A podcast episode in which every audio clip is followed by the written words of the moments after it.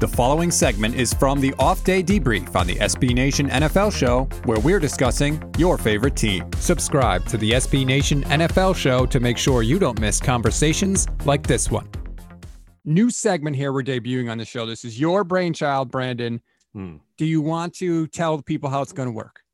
Well, basically, you know, I'm want to dub things as frauds, uh, people, whatever. Uh, you know, I just like to call people out. Uh, maybe because I'm a fraud and you know I'm just projecting here, but uh, but yeah, the segment's called "Fraud or Laud Stats." We're going to get into some things that we see that you know this happens in the NFL. It's like this this person, this team, they're the hot topic, but like, are you buying it? Are you selling it? Uh, but you know, people use those terms too often, so we're going to use fraud or laud. It rhymes. Um, how do we want to start this? That's a totally original thought that no one's ever thought to do before.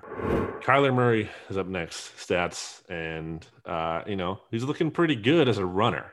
Now the passing stats haven't been there quite as much, but um, I mean he's been a total weapon on the ground so far this year. I mean the Cardinals obviously off to the two and zero oh start. Um, you know, they avoided that letdown. I thought there might be a chance they kind of a letdown performance, you know, against Washington after, you know, this big win over the 49ers to start the year, but they didn't. I mean, they're they're clearly a good team.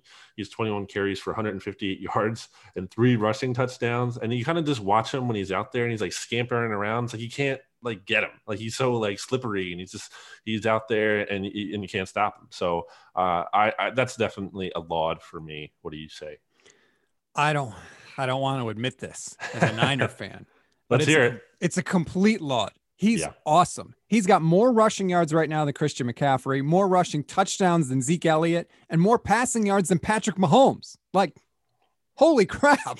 He's incredible right now. And the thing about him is, I, I agree that like the passing numbers are not like blowing you out of the water, but I mm. think part of that is I think he needs a little more help around him. He has Hopkins, who's awesome, but other than that, I don't see anybody in that receiving corps that like blows me away. Christian Kirk is okay. The ghost of Larry Fitzgerald is great, but I think if he gets a little more weapons around him, I think he's going to be really good for a long time. And Kyler Murray, complete laud, like buy stock right now. Last year might be the worst Kyler Murray that we see, and he was the offensive rookie of the year.